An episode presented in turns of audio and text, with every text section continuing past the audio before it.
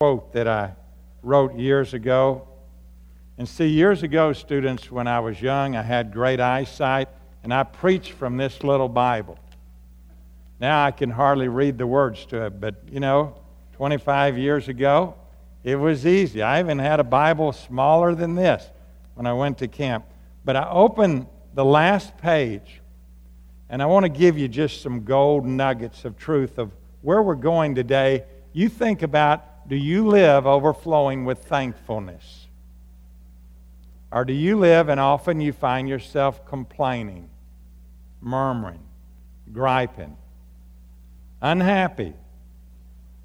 Well, this is what I wrote down about 30 years ago. The page is even, you know, yellowish and it's kind of crinkled.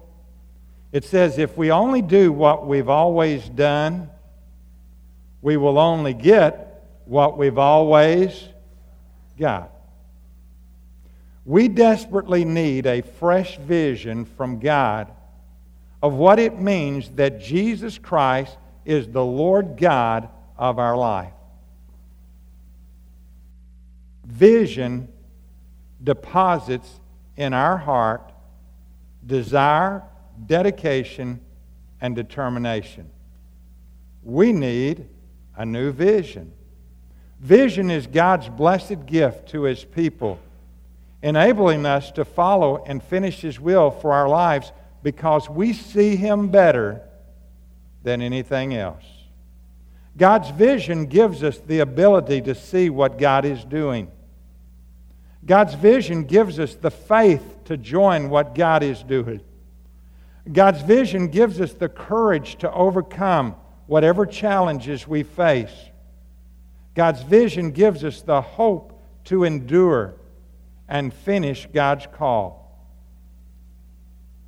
May we be and do the best in the worst of times because we see God.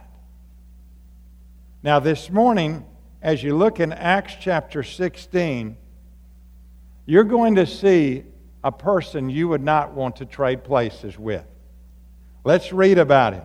And yet, he had this vision that nothing was more important than him seeing his God.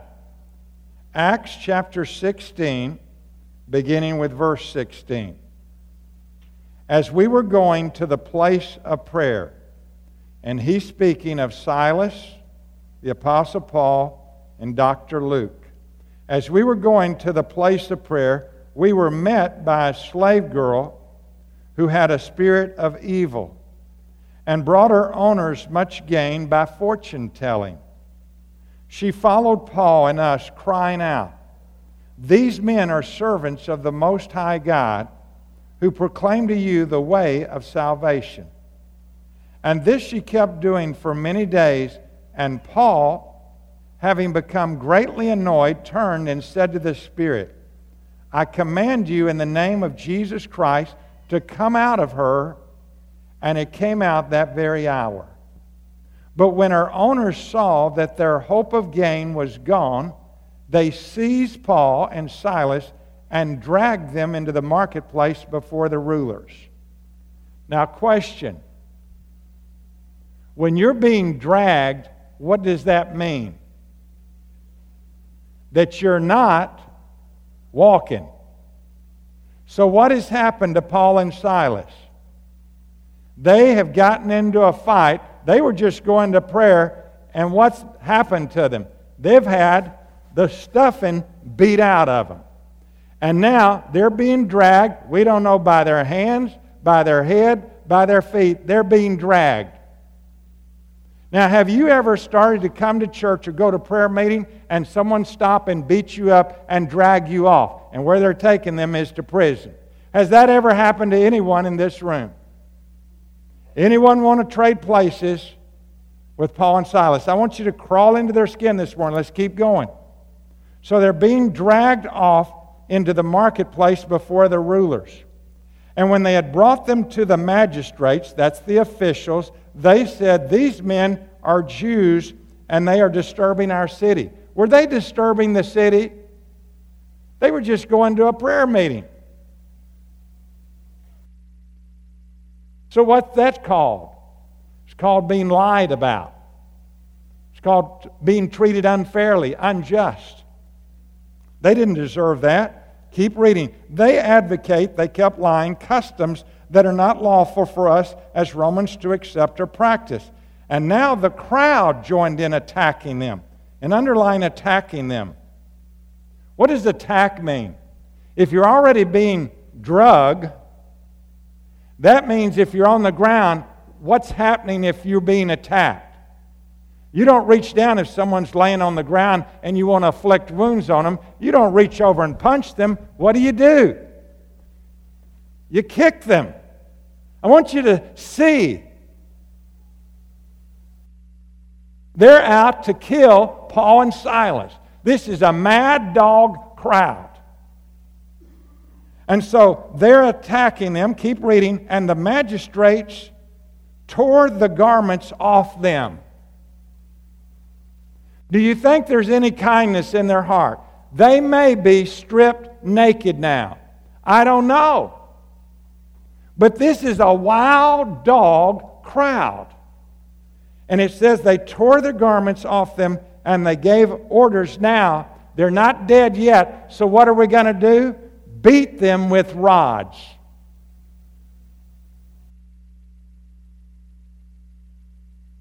They are a bloody pulp. And when they had inflicted, underline that, inflicted many blows upon them. This is not a pretty sight. They threw them into prison. Why? Because they couldn't walk in. You know what throw is when you beat a body to a pulp? You pick him up by the legs and the hands, and what do you do? You throw him. So often we read the scriptures and we don't get into the, the scene, get into this scene because something's about to happen that blows my mind. They threw them into prison, ordering the jailer to keep them safely. Now, underline that keep them safely. Because the jailer, the greatest way he knew to keep them safely was to put them where he put them. Read on there. Having received this order, he put them into the, underline it, inner prison. And he fastened their feet in the stocks. Who knows anything about Roman history when you're in the inner cell of the prison? There is no prison reform in first century. When you were thrown in the inner cell part of the prison, we would call that the dungeon. There's no even candlelight. And in the inner prison, in the dungeon, you know what lived in the dungeon of the prisons? Critters. Critters that sound like this.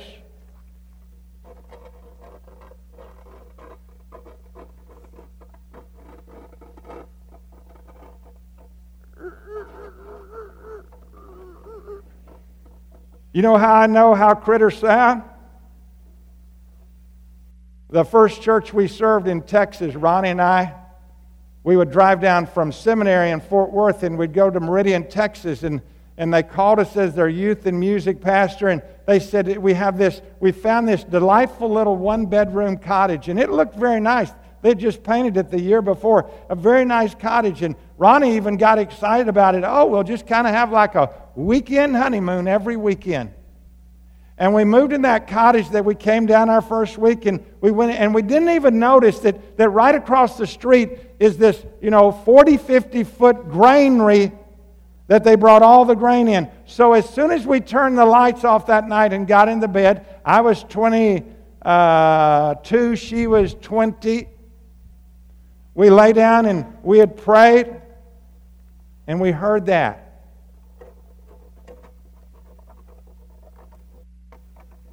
And we both looked in the darkness, and I said, What's that? And then we started hearing, and the house was filled with rats. We didn't stay another night there. And we didn't sleep any that night. We didn't know where to go. So we stayed and we turned the lights on.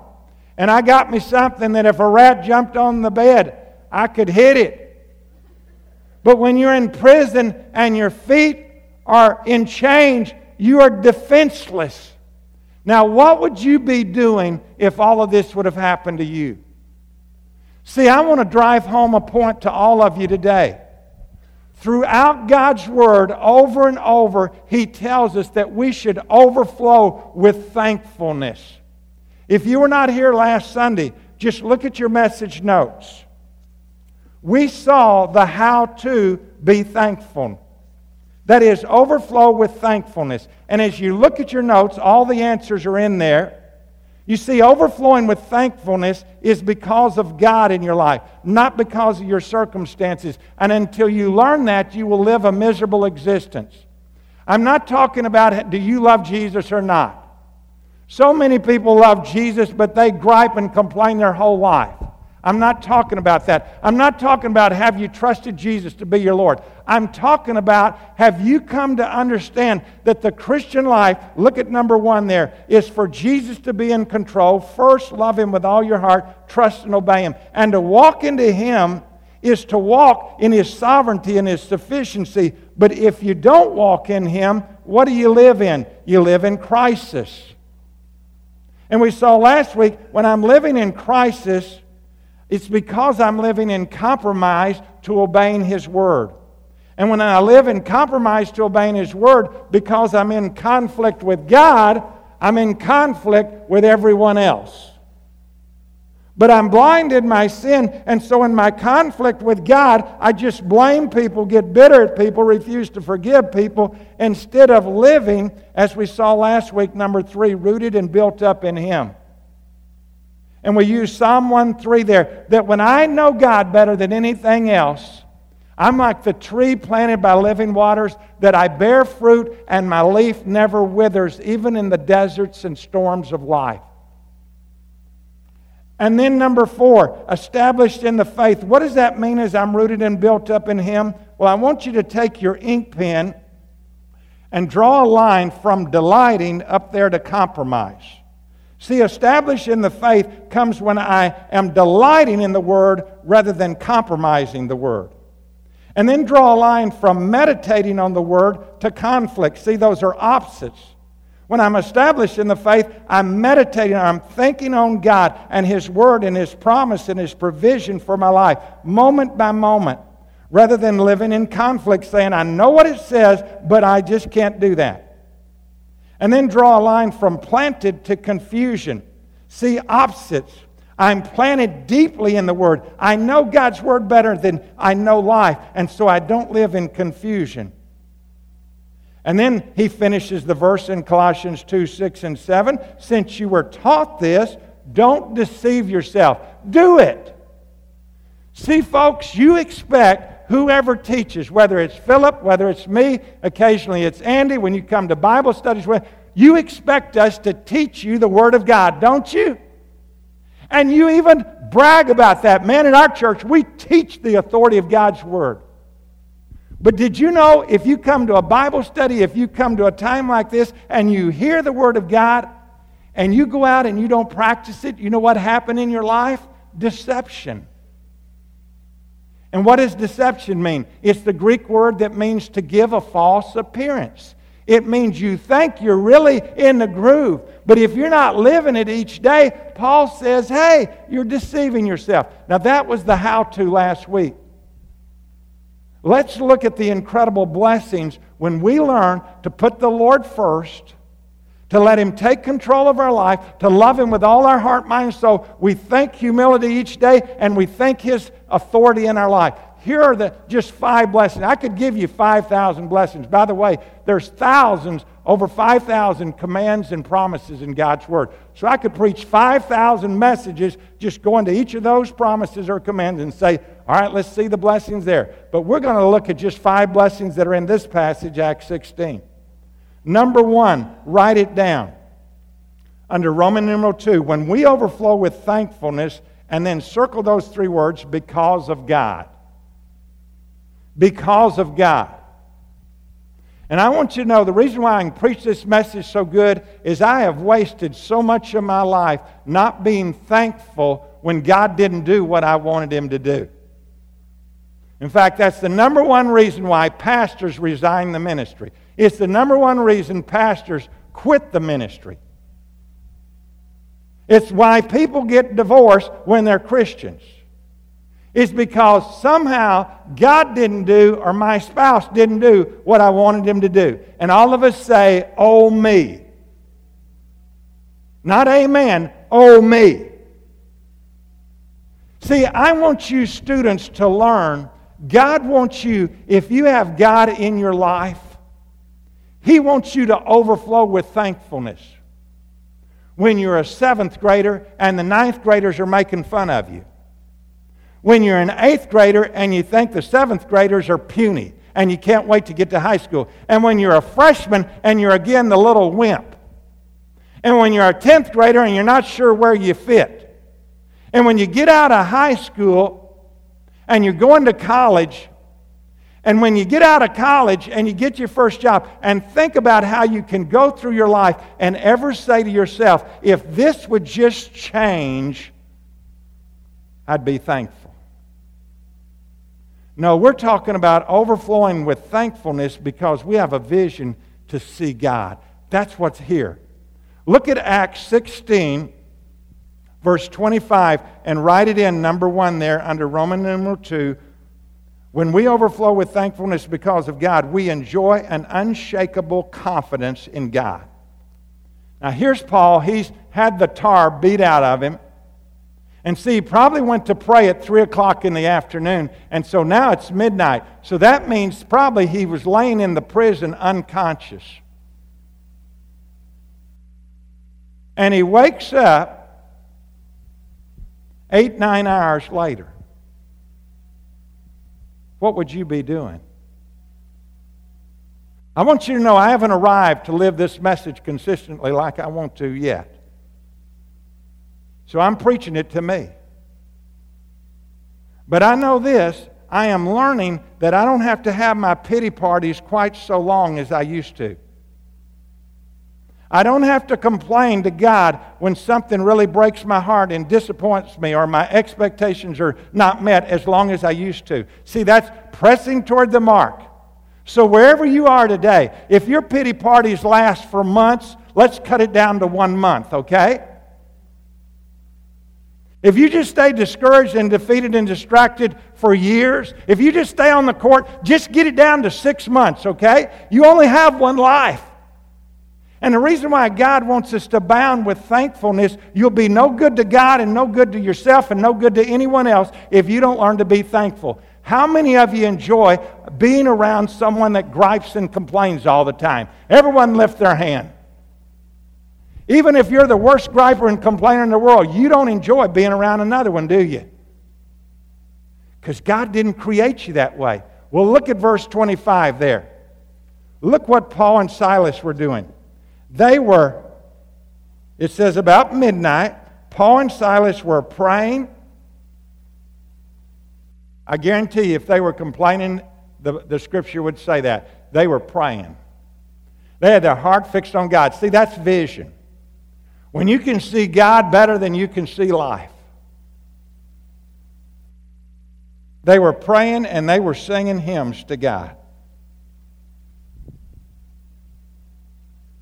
The worst of worst of worst had happened to them. And I can hear them singing. It's so sweet to trust in Jesus just to take him at his word, just to rest upon his promise, just to know, thus saith the Lord. Jesus, Jesus, how I trust him how I've proved him o'er and o'er. Jesus, Jesus, Precious Jesus, oh, for grace to trust him more.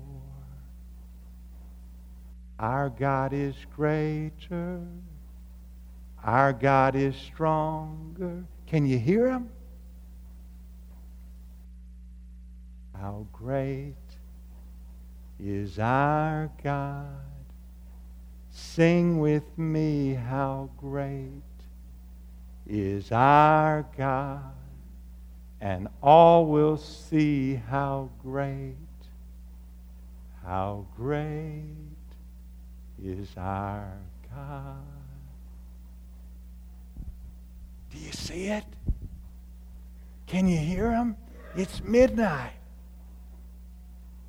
And you're going to see that not only the prisoners heard him, probably the prisoners had only heard prisoners say one thing when they were thrown in prison, and that's what? Curse the name of God. But they hear him praise in the name of God. You know what I've found in my life? My strongest witness is when it is unshakable on the darkest days of my life.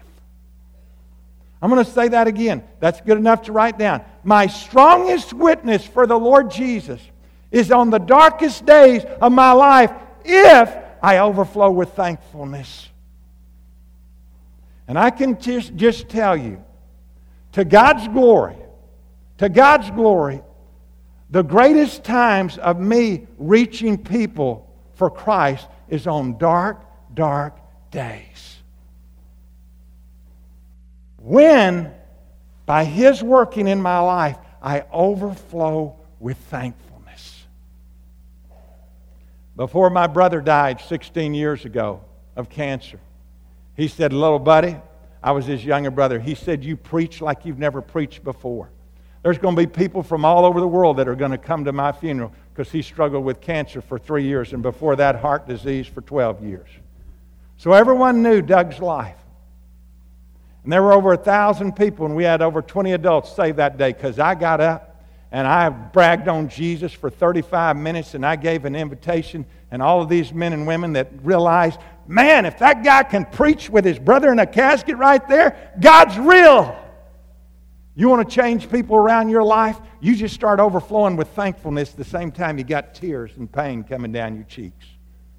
Look at the second one, and we'll read on there in verse 26. Write in, God mightily moves in us and around us. And after you write that little sentence down, God mightily moves in us and around us, circle in us. And just write this sentence down. We're talking about transformation here. See, God is always more concerned about what He does in us than even around us or through us. Now, young ones, you write that down if you don't write anything else, because I didn't understand that till I got to be about 35. God is more concerned about what He does in us than through us or around us. Now, Paul understood that, or he wouldn't be praising the Lord in the midnight of his life. See, if you don't understand that God wants to do a work in you to change you whether or not He ever changes your circumstances so you can give Him praise, you'll miss the Christian life. You know, I, I, won't call any names, but there's a family setting in this place this morning that this week they had something they totally did not expect. And it shook them up real bad. And praise did not come out of their mouths. What happens when life goes in you? Well, I'll tell you what it goes, same thing in me. We immediately get what? When something's out of our control and it's not good. We get, starts with an F. Frustrated. Now, if you don't give that frustration immediately to God, what do you become? Resentful. If you don't give that resentful to God, what happens next? You become bitter. If you don't give that bitterness to God, what happens next? You become what psychologists call unresolved anger. Then, when you're angry, you have to do what? You have to blame someone for your anger. It is a downward spiral. But notice verse 26 here. It says, after they're singing praises, and suddenly there was a great earthquake, so that the foundations of the prison were shaken.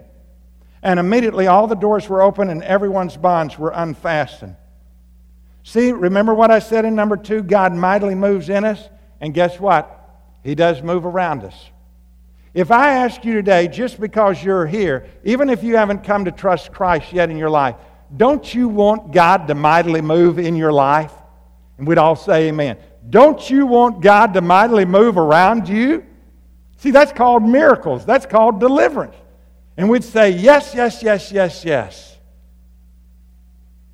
But here's what I want you to know the Apostle Paul had the prison doors opened here, but he also knew a time when God didn't deliver him. Just write down in your margin there 2 Corinthians 12 9, and that's where he pleaded with God to remove a thorn from his flesh. And God didn't because he said, I want you to learn that I am more important in your life than anything I do around you. See, if you're just a Christian that gets excited when God does a miracle, you'll miss the whole Christian purpose. Now, let me just ask you think about how you commonly come in this place every week. Do you come excited about the Lord God that from the first note sung, you have your focus on God because you've had your focus all week on God and you are praising, you are loving Him, you are saying, God, you are good, God, you are great.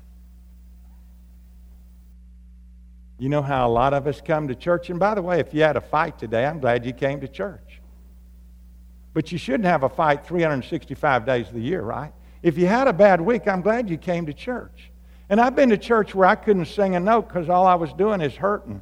All I was doing is weeping. I know how that is. And when you feel bad, come to church, but it shouldn't be 10 years at a time.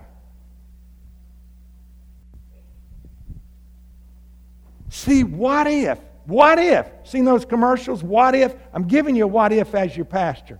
In a few minutes, Mark's going to talk about just where we see God taking us. And I'm giving you a what if. What if we as a people of God every day said, you know what? I don't want to miss life. I want to overflow with thankfulness. I'm going to make Jesus first in my life. He, he's the Lord of my life. I understand He saved me to get over myself. And, and, and thankfulness should be just flowing out of me. So, what if every week we started practicing the presence of God and praising Him, and when we come in here, we would sound like a hallelujah chorus? I told the first service people, because you know, I can look right at them, they're close to me in the chapel. I said, Man, what happened to you on the way to church? Surely it wasn't that bad. You look bad. And they all started laughing. What if I'm lost today? Let's say I'm a lost man. And if you're lost in here this morning, you're going to say, Preach on, Pastor. That's what. And I, and I come in the lost, and usually lost people, you know, get to the back. They sit back here, and they come in here. Now, let's say all of you are saved, but I just come in here, and I just, I pull in right here, and I said, well, lost people, they don't know the songs, and they don't have the presence of the Holy Spirit in their life, so there's no praise in their life to God. So what do they do? They just look around. They just look around. And so I'm looking around, and I just catch over here, and all you guys, if you're just standing there looking like dipsticks, I say, they must have had life as bad as me this week. That's how I feel too. And I look over here, and you guys just look like you're mad. I say, I know how they feel. I'm mad too. And then I get up as a preacher and talk about how good Jesus is, and I say somehow there's a disconnect here because this pastor's all fired up and excited about Jesus, and it hadn't happened out here. And so after the service is over, you know what I'm going to do to you folks? I'm going to say, Tell me, are you visiting too? Because you look like I feel. And you say, No, I've been here for 19 years. I say, I got to get out of this place something doesn't connect. Are you tracking with me? Are you tracking with me? See, we say we're surrendered to be a dynamic community of faith. Think about it. Somehow, we've got confused in our culture that a lot of our people in our church, you know where they are today? They're at a ball game. Nothing wrong going to a ball game. But they've gone down there to see the Lambs play the 49ers. Oh, I'm sorry, the Rams.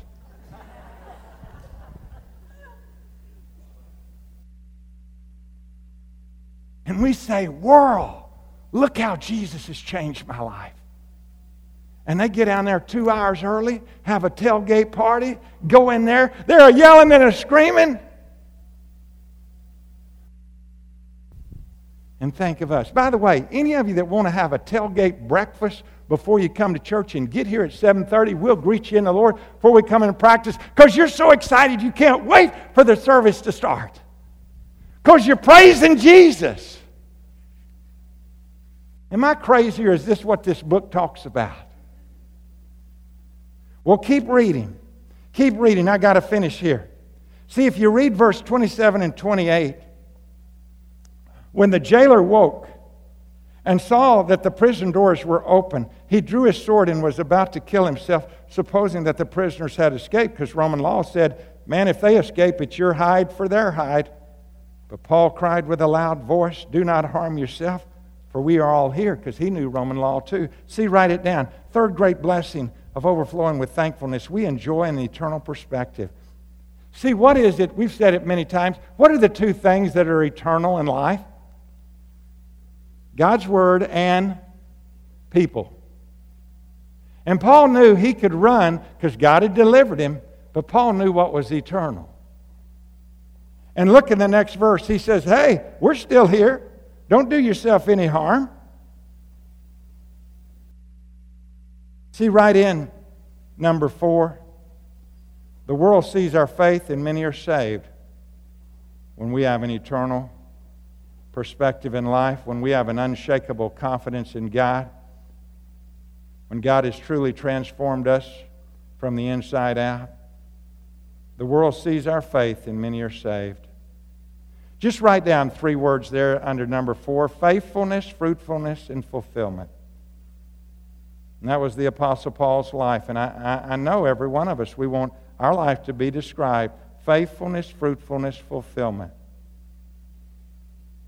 We'll just look at verses 29 to 32. And the jailer called for lights and rushed in, and trembling with fear, he fell down before Paul and Silas. And then he brought them out and said, Sirs, what must I do to be saved? Now, often at this point, preachers will debate was he saying just saved for his skin? No, I believe he was talking about saved by the Lord Jesus because he had heard Paul singing praises in verse 25. What can wash away my sin? Nothing but the blood of Jesus. And the Holy Spirit had done what the Holy Spirit does convict men of righteousness and sin and judgment. And he fell down on his knees and said, I need Jesus. And they said, Believe in the Lord Jesus and you will be saved.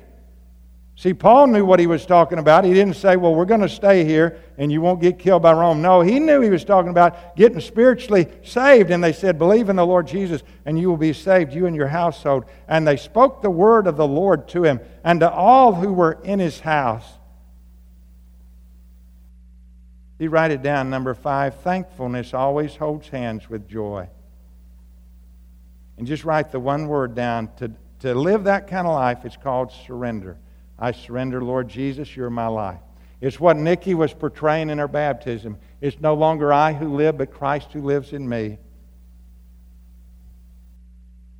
I want you to write one more thing down. Just write Philippians, Colossians, Ephesians, and Philemon. And all of a sudden, my brain said, double check that. Philippians, it's right. Ephesians, Colossians, Philemon. Those are the four letters in the New Testament that are called prison epistles. That means Paul had been beat up and thrown in prison, and yet he didn't have a pity party, he had a praise party. I encourage you this week, read those four letters Philippians, Ephesians, Colossians, and Philemon, and count the number of times that thankfulness and joy hold hands.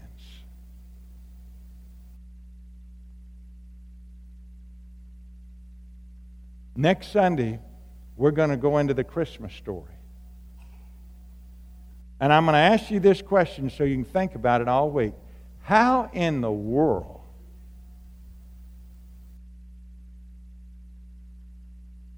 did Joseph and Mary trust God when nothing made sense to them? It's because they had an unshakable faith in the Father's love for them.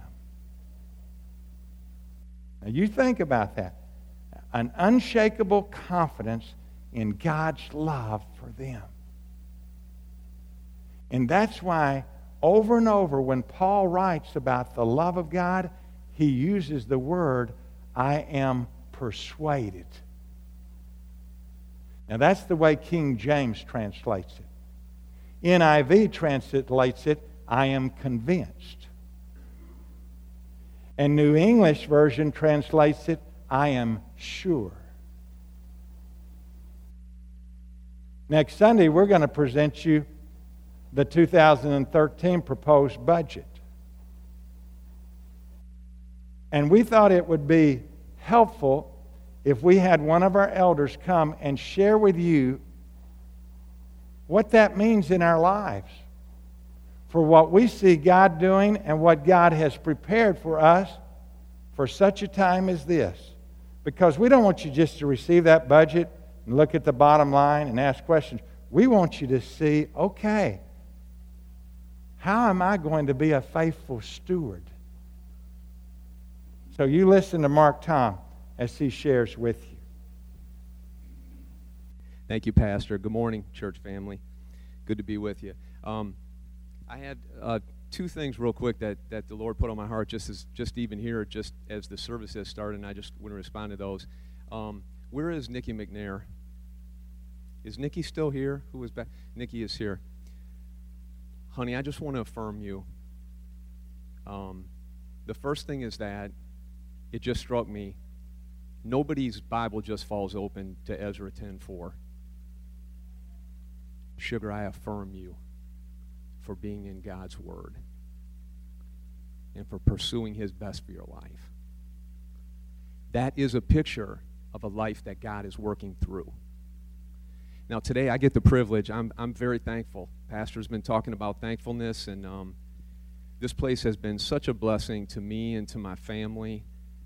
And I'm thankful to have the privilege of standing up here today and getting to share some things from a vision perspective that I feel that the Lord has placed on the hearts of our leadership team. But the other thing that struck me as I sat here this morning, and I didn't share this in first service, I wish I had. I want to let you know that if you're not careful this morning, as I share, it is quite possible that what you will hear is about things going on around you in this place. And that is not what this is about this morning. This is about what God wants to do in each of the lives of all of you here and those who are here this morning and countless others who are not here today. And in doing that, He will produce an overflow that will look like great and mighty things happening around us. Now, I have two scriptures today that I want to use. So if you have your Bibles, if you could first open up to what is called Isaiah's Commission. This is Isaiah chapter 6, and we're going to look at verses 1 through 8. We're not going to start there, but I want you to find that one first. And go ahead and just put a placeholder there if you would. And once you've done that, I would like you to turn to the left two books to the book of Ecclesiastes in the third chapter. And I would like you to follow along with me as I read.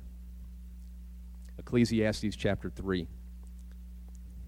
There is a time for everything, and a season for every activity under heaven a time to be born and a time to die, a time to plant and a time to uproot, a time to kill and a time to heal, a time to tear down and a time to build, a time to weep and a time to laugh, a time to mourn and a time to dance, a time to scatter stones and a time to gather them, a time to embrace and a time to refrain, a time to search and a time to give up, a time to keep and a time to throw away, a time to tear and a time to mend, a time to be silent and a time to speak, a time to love and a time to hate, a time for war and a time for peace. Now, when you read that passage from Ecclesiastes, who in here believes that God works all things in seasons of life? Who believes that? Who's seen that happen in their life? We move into and out of seasons. We're constantly growing. Well, the reason that I use that scripture this morning is because what I want to do is I want to talk to you about what we feel as a leadership team is an exciting new season that the Lord wants to usher in here at West County. And this morning, what I'd like to do in advance of presenting our budget next week, which Pastor has already referred to, is I'd like to talk about three very special areas of ministry development that we want to emphasize next year in a number of different ways, including investment. The first area, we have decided and are unified as a leadership team that it is time in 2013 to call an associate pastor. Now, this associate pastor role is intended to be a man of God with a heart for our people here, who the Lord will raise up at the right time, who will come specifically to partner with Pastor as a helpmate in leading our people, in leading our staff in shepherding, in counseling, in encouraging, and in growing the ministries here at West County. Why? So that we can do the Lord's work to an even greater effectiveness. Now, we think that if we're able to call this associate pastor and it's the right man of God, which we believe God will raise up at the right time, it will have three effects. The first effect is that it will produce incredible encouragement for pastor as a helpmate. At a season when, as many of you know, pastor who has served here so faithfully and continues to serve so faithfully and give so much of his life is being asked to do even more. He's writing a book, he's talked about that. He shared with our elders things that the Lord has put on his heart as he's traveled to Costa Rica and to other places with a heart to still reach more men and women for God we feel that an associate pastor could come alongside pastor and further the efforts of both of them, and we're excited about that. The second thing that we believe could happen is that from a staff perspective, this individual could really, really focus additional time in growing up ministries, in encouraging and supporting people, and in that way help pastor even further and help our elders. And the last way that we think it would be a great blessing is just to our church family, to all of you if it is the right man of God, and we believe that God will raise that person up. This is the first area of ministry development that we're unified about that you'll see in next Sunday's budget that's presented. Okay. The second area is children's ministries. We spent a lot of time over the last number of months really, really looking at, from a children's ministries perspective, particularly in the wake of Vicki and Michael Shattuck leaving. We stood up in front of you several months ago. We talked about their departure. We made it known that we would be looking and working with a search committee to replace her.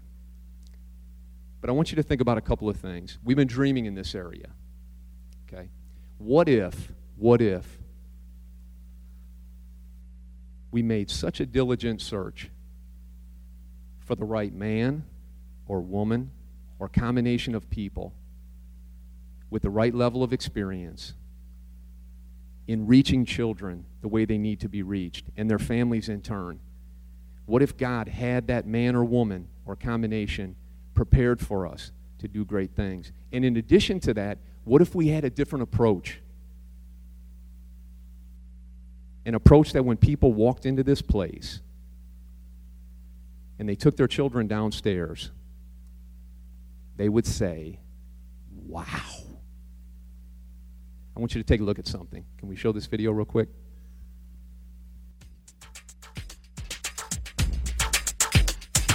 When people come in, we need the space and we need all that, but what they remember and what they're like, that was great, is really what Worlds of Wow has done. From all the murals to the playground to the scenes to all the stuff, that's what sticks, at least in the, in the minds of the kids. I just kind of like them all. It's just a great way to have fun. It's just so invigorating when you walk in the classrooms and there's all the fun stuff on the wall. It's just really cool that people can understand God more. When families come through, the first thing they do, they see the walls, they see the interaction. It is how can you not be happy? How can you not smile? Hello. But we spent every single day that they were here going, wow.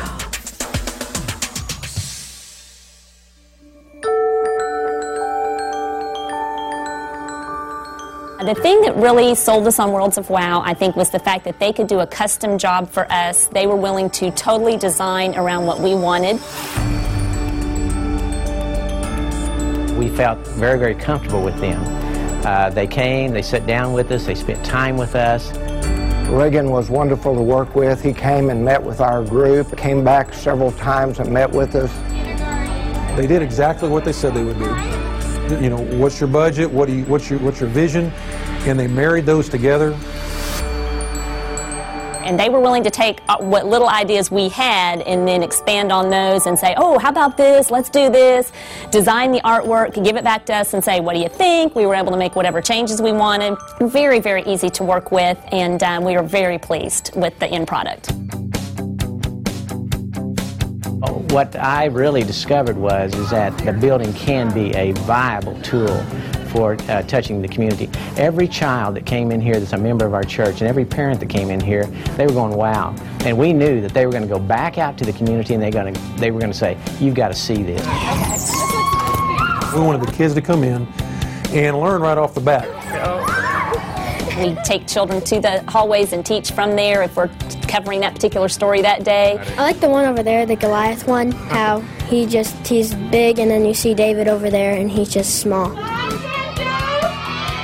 And it does make it a lot easier for you know the, the children to invite their friends when they can tell them, hey, I want you to come see what's going on. The kids relate to it and it's just an automatic taking to it. We were looking for a company that could do a turnkey approach. Could provide the indoor playground area and also the paintings and murals that we were wanting.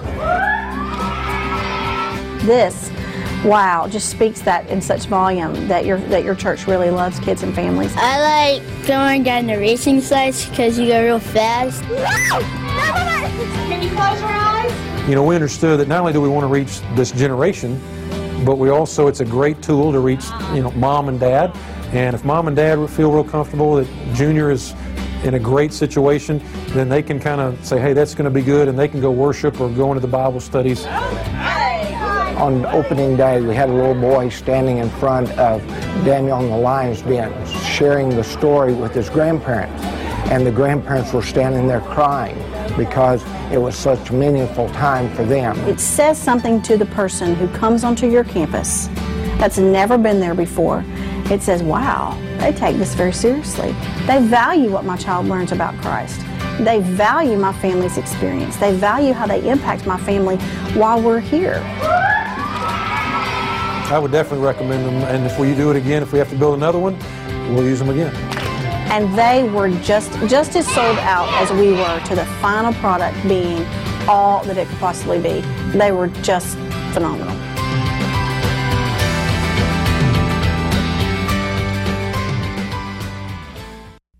time to to show that particular video, which we, we really talked about showing that this morning, but this is meant to be a representation of an idea. And the idea is that reaching children and reaching families can look and feel a certain way. In the same way that we've seen so much experience under Philip's leadership down at Zoe, reaching teens up into their college age with a certain style is just something that's relevant, and Christ uses that. The Spirit uses it. So while we've not made any commitment in this picture, we're working through different ideas. We wanted to take a minute to show it to you today because we've been dreaming about what it could look like under the right leader or leaders to take children's ministry to a whole other level here. And we're very excited about that. The third area, the third and final area I wanted to touch on.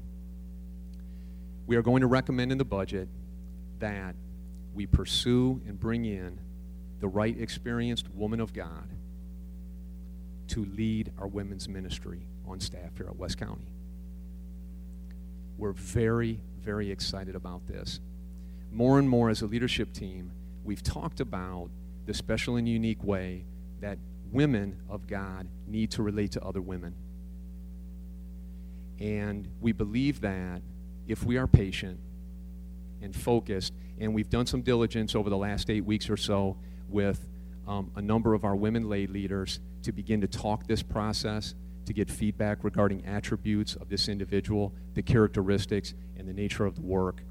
We're very, very excited about being able to recommend this position as well. We've had a great history here. Many of you know Kay Bartle, and you know the lives that were impacted by Kay really in a season of ministry when she was here. We feel like God in this area wants to really expand and go beyond that, so we have a great commitment, okay? All right, turn real quick to finish. Turn to Isaiah. I said that this message was not about things that are going to be going on around you, but about things that, as pastor's been teaching, out of thankfulness, seeing who is in control, who is in charge, the Lord. There's an outpouring and God works in new and amazing ways. Okay? In Isaiah 6, Isaiah's commission, it says, In the year that King Uzziah died, I saw the Lord seated on a throne, high and exalted, and the train of his robe filled the temple. Above him were seraphs, each with six wings. With two wings they covered their faces, and with two they covered their feet, and with two they were flying. And they were calling to one another, Holy, holy, holy is the Lord Almighty.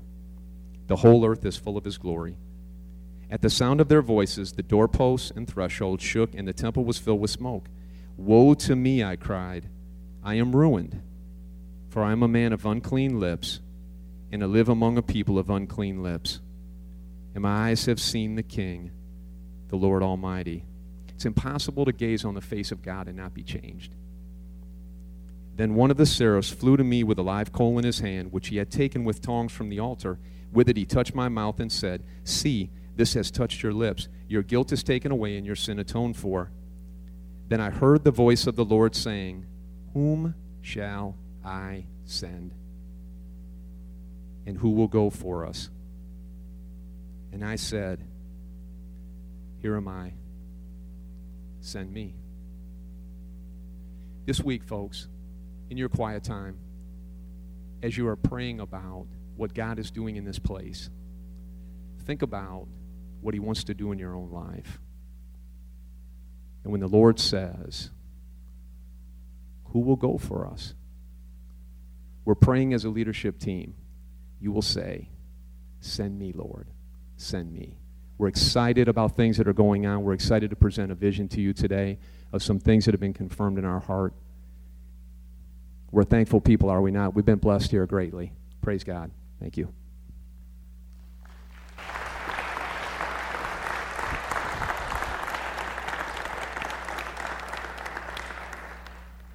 You ready? You saw Mark raise his hand. Are you ready? I like it in teaching elementary classes and all the little students, you know, they want to answer, so they raise their hand. Who's ready? Now, for all of you that are not ready, the next service will be starting in 15 minutes, okay?